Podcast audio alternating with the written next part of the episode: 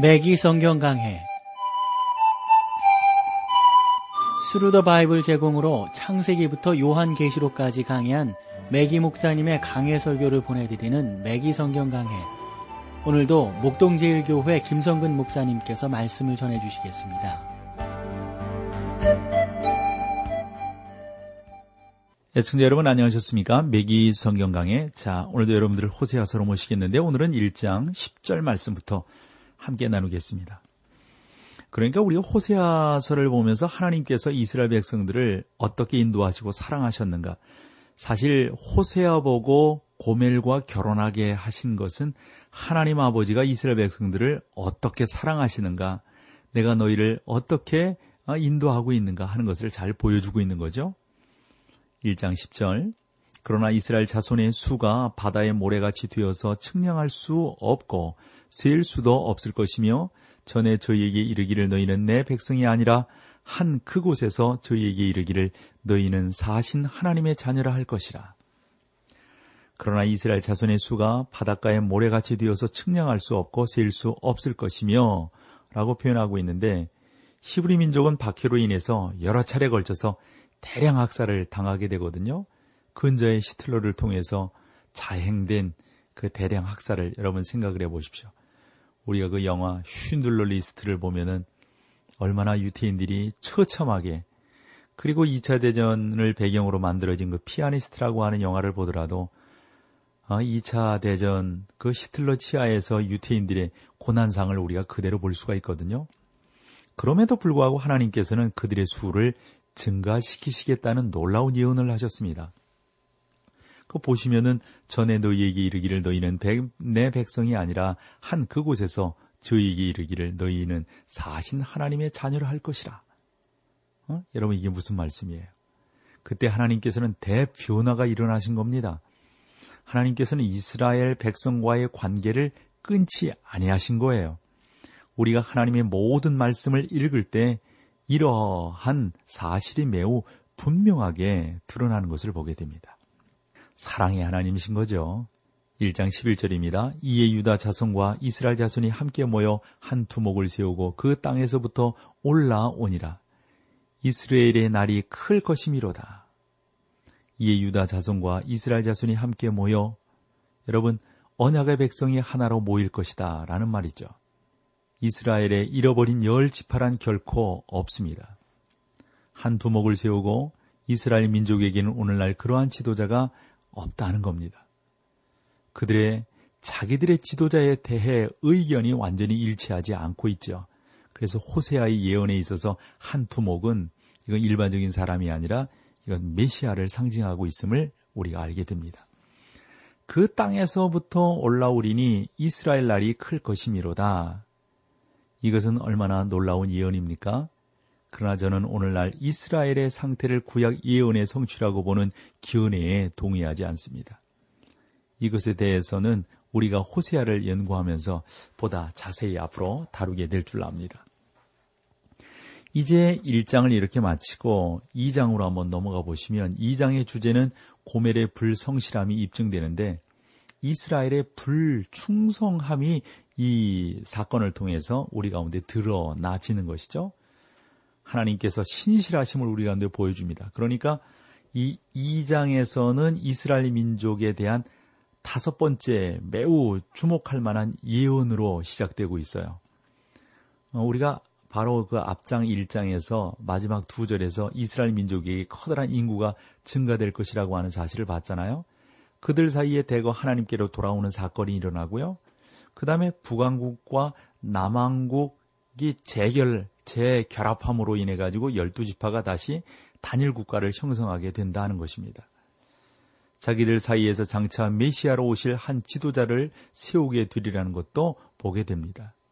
그리고 본장에서는 이제 다섯 번째 사건에 대해서 말씀하고 있는데 한번 우리 본문으로 들어가 보죠. 2장 1절입니다. 너희 형제에게는 암미라 하고 너희 자매에게는 로루마라 하라.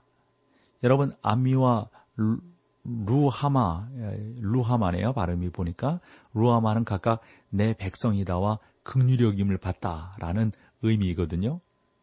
하나님께서는 이스라엘 민족에게 당신께서 그들을 향해 너희는 내 백성이다 라고 말씀하실 날이 바로 오게 될 것이다 하는 거죠. 우리 애청자 여러분, 앞으로 이제 우리가 3장을 보게 되잖아요. 제 3장에 가보면 하나님께서는 이스라엘 백성들과의 관계를 결코 끊지 아니하시겠다라고 말씀하십니다. 이것은 우리가 알아야 할 매우 중요한 사실입니다. 하나님께서 이스라엘과의 교제를 끊으셨다고 가르치는 자들은 구약 성경의 상당 부분을 곡해시키거나 아니면 그것을 훼손시키게 된다고 봅니다. 만약에 여러분이 구약에서 그것을 문자적인 의미를 그러니까 그것의 문자적인 의미를 제거시킬 수 있다면 그것은 신약에 대해서 여러분이 똑같이 할 수 있을 겁니다. 그러니까 마음대로 구약 성경을 요리하는 사람은 신약 성경도 마음대로 요리하지 않겠어요? 여러분은 로마서와 나아가서 요한복음 3장 16절에 대해서 그것의 문자적인 의미를 부정할 수도 있을 겁니다. 그러니까 한 번 손대기 시작하면 한 번 부정하기 시작하면 한번 옳지 못한 믿음을 갖게 되면 전반적으로 그렇게 된다고 하는 사실을 우리가 여러 경험들을 통해서 알게 된다 하는 겁니다. 그것은 절대 불가능한 것으로 역으로 해석하면 구약에 대해서도 마찬가지라고 믿습니다. 호세아서 2장 2절로 가볼까요? 너희 어미와 쟁론하고 쟁론하라. 저는 내 아내가 아니요 나는 저의 남편이 아니라 저로 그 얼굴에서 음란을 제하게 하고 그 유방 사이에서 음행을 제거 제하게 하라. 여러분 여기에 보면 쟁론하고 이 말은 격렬한 다툼 내지는 불화의 사상이 내포되어져 있는 그런 내용입니다. 그것은 이스라엘이 고멜처럼 불충실하고 영적인 간음에 빠졌기 때문인 것이죠. 하나님께서는 이스라엘의 죄를 고멜의 범죄에 비유하셨습니다. 호세아는 창녀인 소녀와 결혼했어요. 두 사람이 결혼해서 세 명의 자식을 낳고 얼마 동안 함께 산 후에도 호세아의 아내는 또다시 잘못된 그러니까 좀 더 직설적으로 표현하면 매춘에 빠져들게 된단 말이죠. 지난날 호세아는 자기의 아내를 계속 사랑했습니다. 세상에서 가장 무서운 죄는 살인이나 도둑질, 거짓말 또는 특수한 상황에서의 간음을 행하는 것이 아닙니다. 그러나 성경의 교훈을 통해서 볼 때 인간이 범할 수 있는 가장 무서운 죄는 자기를 사랑하는 사람에 대해 배신하는 행위입니다. 그렇다고 가정할 때 우리 그리스도인들이 범할 수 있는 가장 커다란 죄는 무엇일까요? 많은 사람들은 살인이나 거짓말 또는 탐욕을 가장 무서운 죄라고 생각할지 모릅니다. 그러나 성도들에게 있어 가장 커다란 죄는 자기를 구원하시고 사랑하시는 하나님께 충성치 않는 것입니다. 친애하는 방송 가족 여러분, 하나님께 불충성한 것보다 더 큰 죄가 없다는 사실을 여러분 모두가 기억하시기를 바랍니다. 하나님께서는 이스라엘 백성들에게 다음과 같이 말씀하고 계십니다. 내 어머니에게 가서 그녀와 쟁론하라. 내 어미에게 내게 다시 돌아올 것을 말하라. 그녀에게 우상 숭배로부터 떠날 것을 말하라. 여러분 이것이 하나님의 말씀인 것이죠. 2장 3절로 가볼까요? 그렇지 아니하면 내가 저를 벌거 벗겨서 그 나던 날과 같게 할 것이요. 저로 광야 같이 되게 하며 마른 땅 같이 되게 하여 목말라 죽게 할 것이며 그러니까 하나님께서는 만약에 그녀가 회개치 아니하면 당신께서 그녀를 심판하시겠다는 것을 분명히 말씀하고 있습니다. 네, 본절에서 호세아에 대한 그가 호세에 대해서 그가 에레미야처럼 그렇게 마음이 온유한 사람이 아니라는 것을 여기서 잘 암시하고 있다고 보겠죠?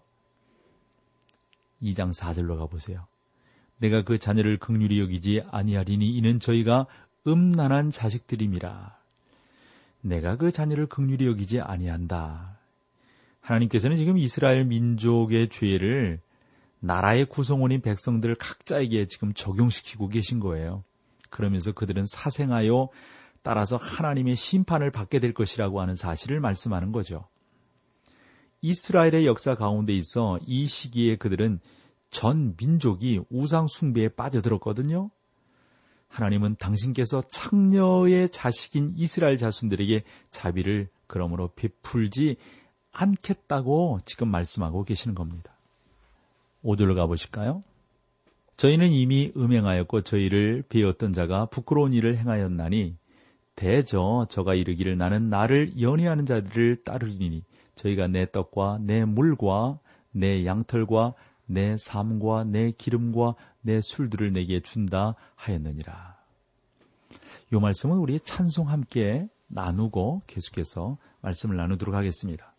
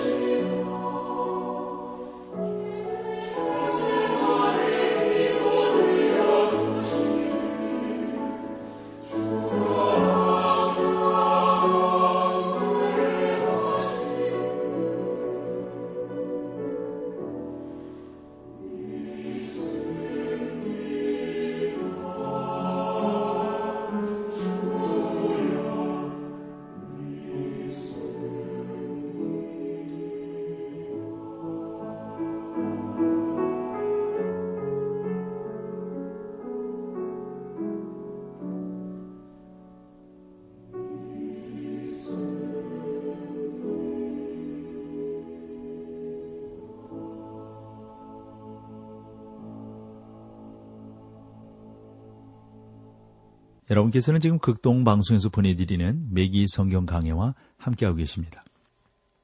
2장 5절을 다시 한번 읽겠습니다. 저희의 어미는 행음하였고 저희를 배웠던 자가 부끄러운 일을 행하였나니 대저 저가 이르기를 나는 나를 연애하는 자들을 따르리니 저희가 내 떡과 내 물과 내 양털과 내 삶과 내 기름과 내 술들을 내게 준다 하였느니라. 그녀가 창녀 생활을 한 것은 여기에 보니까 돈을 위해서 한 것임을 알 수가 있어요. 대개들 그러죠, 대개들. 다시 말해서 그녀는 창녀 생활을 통해서 돈을 벌었습니다. 매춘은 여러분 그런 면에서 보면 오늘날도 사회적으로 커다란 부도덕한 행위 가운데 하나가 되고 있는 것 아니겠어요? 우리나라도 보면 뭐 그런 집장, 집장촌들을 이렇게 막 없애고 막 그럼에도 불구하고 다른 방면으로 이러한 부도덕함들이 막 세상에 만연하고 있다고들 우리가 뉴스에서 듣게 되지 않습니까? 이것은 호세아가 부자가 아니었으며 따라서 고멜에게 그녀가 원하는 고급스러운 것들을 사줄 수 없었다는 사실을 여기에서 암시하고 있음을 보게 됩니다. 호세의 아내가 돈벌이의 수단으로 창녀 생활을 한 이유가 바로 여기에 있었던 것이죠. 이스라엘의 죄가 바로 그러했습니다. 이스라엘 백성은 가나안 땅의 우상이 자기들에게 필요한 것을 공급해 준다고 믿어서 우상을 의지했던 것입니다. 나는 나를 연애하는 자들을 따르리니 저희가 내 떡과 내 물과 이러한 것들은 생활 필수품입니다. 뭐 그러는 거죠. 내 양털과 내 삶과 내 기름과 내 술들을 반면에 이런 것들은 나의 사치품이었습니다. 이렇게 말하는 거죠. 그런데 이스라엘 백성들에게 이러한 모든 것을 공급해 주는 분은 실제 그들을 사랑하신 하나님이었지 바알도 아니고 아세라 목상도 아니었다는 사실을 우리가 성경을 통해서 알게 되는 것 아니겠습니까? 이것은 자기들에게 필요한 모든 것을 공급해 주신 하나님의 은혜에 대한 인간, 특히 그리스도를 구주로 고백한 믿는 자들의 배은망덕한 모습을 아주 생생하게 보여주고 있다고 봅니다. 6절로 가보실까요? 그러므로 내가 가시로 그 길을 막으며 담을 쌓아 저로 그 길을 찾지 못하게 하리니 저는 우리나라에 나름대로 이러한 뭐 IMF 이런 것들이 98년인가 있었었잖아요. 참 그게 얼마나 많은 분들이 힘들어했고 저는 그 당시에 흑자도산이라는 말을 들어봤단 말이에요. 뭐 우리는 돈이 없어서 망한다고만 알았는데 돈이 있음에도 불구하고 망하는 사람들을 볼 수 있었단 말이죠. 저는 하나님께서 우리에게 말씀하신 그런 부분들을 통해서 저는 죄송하게 좀 말씀을 드려봅니다만 하나님의 심판의 아, 그런 모습이 아니었는가. 만약에 그 당시에 그런 내용들이 계속해서 우리나라 가운데 고쳐질 기회를 찾지 못하고 기업도 그렇고 교회도 얼마나 땅 사고 막 팔고 그랬습니까? 얼마나 뭐, 뭐, 뭐 한다고들. 참 이런 면에서 하나님께서 저는 한번 손을 보시지 않았는가 하는 생각을 감히 하면서 말씀을 드려봅니다. 만약에 우리가 그때 회개하고 하나님의 음성을 청종했다면 지금 많은 부분들이 달라졌을 거라고요. 그래도 깨닫는다고 깨닫고 뭐 여러 면에서 교회들이 정신을 차린다고 정신을 차렸습니다만 지금도 세상에 돌아가는 그러한 면들을 보면 얼마나 옳지 못한 일들이 많습니까? 미기 목사님은 이러한 예를 들고 있어요. 만약에 어, 미국의 경제공황이 한 1910년, 20년 요 상태에 오는 거거든요. 그런 경제공황이 쭉 오게 되고 20년, 1920년 아, 이때 아주 크게 오게 된단 말이에요. 이때 미국이 온전히 깨닫고 잘 해나갔다면 미기 목사님의 설명은 그래요. 2차 대전은 없었지 않겠는가 하는 그러한 설명을 합니다. 어쨌건 여러분, 우리가 어려움을 겪게 되는 것은 교회가 또 성도들이 자기 본연의 자세를 어, 확립하지 못하고 제대로 그 일들을 하지 않았을 때 생겨난 일이었다고 하는 것을 우리가 놓쳐서는 안 될 거라고요. 2장 7절을 볼까요? 저가 그 연애하는 자를 따라 갈지라도 미치지 못하며 저희를 찾을지라도 만나지 못할 것이라. 그제야 저가 이르기를 내가 본 남편에게로 돌아가리니 그때 내 형편이 지금보다 나았음이라 하리라. 창녀가 된 소녀는 모든 아름다움을 상실하였으므로 그녀를 사랑했던 사람들로부터 환심을 사지 못할 날이 돌아올 것이었어요. 그녀는 자기가 외면당하고 있다는 사실을 깨달았습니다. 이것이 바로 이스라엘 민족에게 일어나고 있는 현실이었습니다. 백성들 사이에서는 자, 우리가 하나님께 돌아가자 하는 움직이기, 움직임이 일어나고 있었던 거죠. 호세아서 2장 8절 9절 보실까요? 곡식과 새 포도주와 기름은 내가 저에게 준 것이요 저희가 바알을 위하여 쓴 은과 금도 내가 저에게 더하여 준 것이언을 저가 알지 못하도다. 그러므로 그 시절에 내가 내 곡식을 도로 찾으며 그 시기에 내가 내 새 포도주를 도로 찾으며 또 저희 벌거벗은 몸을 가리울 내 양털과 내 삶을 빼앗으리라. 8절 9절 말씀이거든요. 하나님께서는 지금 이스라엘을 심판하실 것에 대해서 말씀하고 계십니다. 빼앗겠다. 내가 다 살 만큼 저희들에게 주었고 입을 만큼 해주었는데 그거 다 빼앗겠다. 저는 이것과 동일한 원리를 뭐 지금 전 세계에서 우리나라 가운데서도 우리가 분명히 찾아볼 수 있다라고 생각을 합니다. 그런 면에서 우리가 하나님 앞에서 온전함으로 나아가는 것이 저는 무엇보다도 중요하다고 봅니다. 자, 2장 10절로 13절 말씀을 볼까요? 네, 계속해서 보죠. 2장 10절로 13절. 이제 내가 그 수치를 그 연애하는 자의 눈앞에 드러내리니 저를 내 손에서 건져낼 사람이 없으리라. 내가 그 모든 실학과 절기와 월삭과 안식일과 모든 명절을 피하겠고 저가 전에 이르기를 이것을 이것은 나를 연애하는 자들이 내게 준 값이라 하던 그 포도나무와 무화과 나무를 거칠게 하여 수풀이 되게 하며 들 짐승들로 먹게 하리라. 저가 귀고리와 폐물로 장식하고 그 연애하는 자를 따라서 따라가서 나를 잃어버리고 샹을 살라 바알들을 섬길 섬긴 시일을 따라 내가 저에게 벌을 주리라. 나 여호와의 말이니라. 여러분 세상에서 가장 무서운 죄는 하나님을 망각하는 것입니다. 호세아서 2장 14절 15절을 볼까요?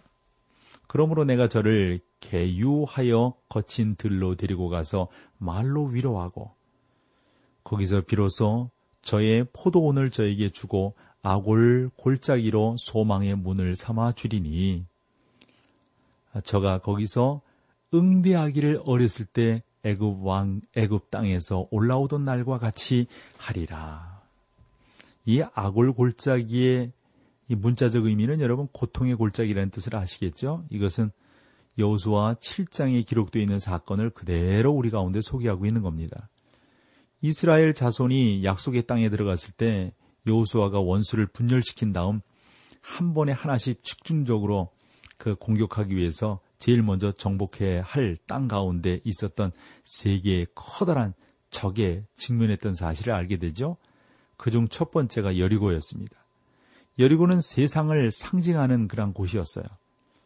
하나님께서는 이스라엘 자손으로 하여금 여리고에서 승리를 거두게 하셨습니다. 다음으로는 그들이 아이성을 공격했죠. 이스라엘 백성은 아이가 작은 성읍이었기 때문에 쉽게 승리할 수 있을 것이다 생각을 하고 뭐, 뭐, 형편없이 이렇게 공격을 했지만 어떻게 됐어요? 어, 지고 말았단 말이에요. 아이성은 인간의 육적인 것을 상실했음을 보여줍니다. 많은 사람들은 자신의 능력으로 그리스도인의 삶을 살 수 있다고 생각하는데 다시 말해서 이것은 육적인 방법을 의미하는 것입니다. 항상 실패를 가져다 주는 것이죠. 여호수아는 아이성에서 어, 패했지만 그것은 엄청난 교훈을 깨닫게 했습니다. 하나님께서는 여리고 성의 함락 시 어떤 부정한 것도 취해서는 안 될 것을 명령하셨지만 한 사람이 명령에 불순종했습니다. 그 결과 많은 사람이 아이성 전투에서 어떻게 했어요? 처절한 패배를 당하게 되었단 말이죠. 자, 오늘 여기까지 하고요. 다음 시간에 또 여러분들을 호세아서로 모시겠습니다. 감사합니다.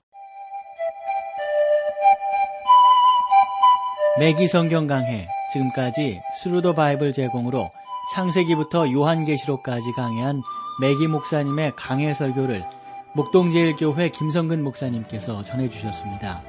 이 시간 방송 들으시고 청취 소감을 보내주신 분께는 나침반 출판사에서 신앙서적을 보내드립니다. 청취 소감을 남겨주실 분들은 극동방송 홈페이지에 맥기 성경 강해로 들어오셔서 사연을 남겨주시거나 문자로 참여하실 분들은 한 통에 50원의 유료 문자 샵 1069, 샵 1069번으로 보내주시기 바랍니다. 매기 성경 강해 오늘 순서를 마칩니다.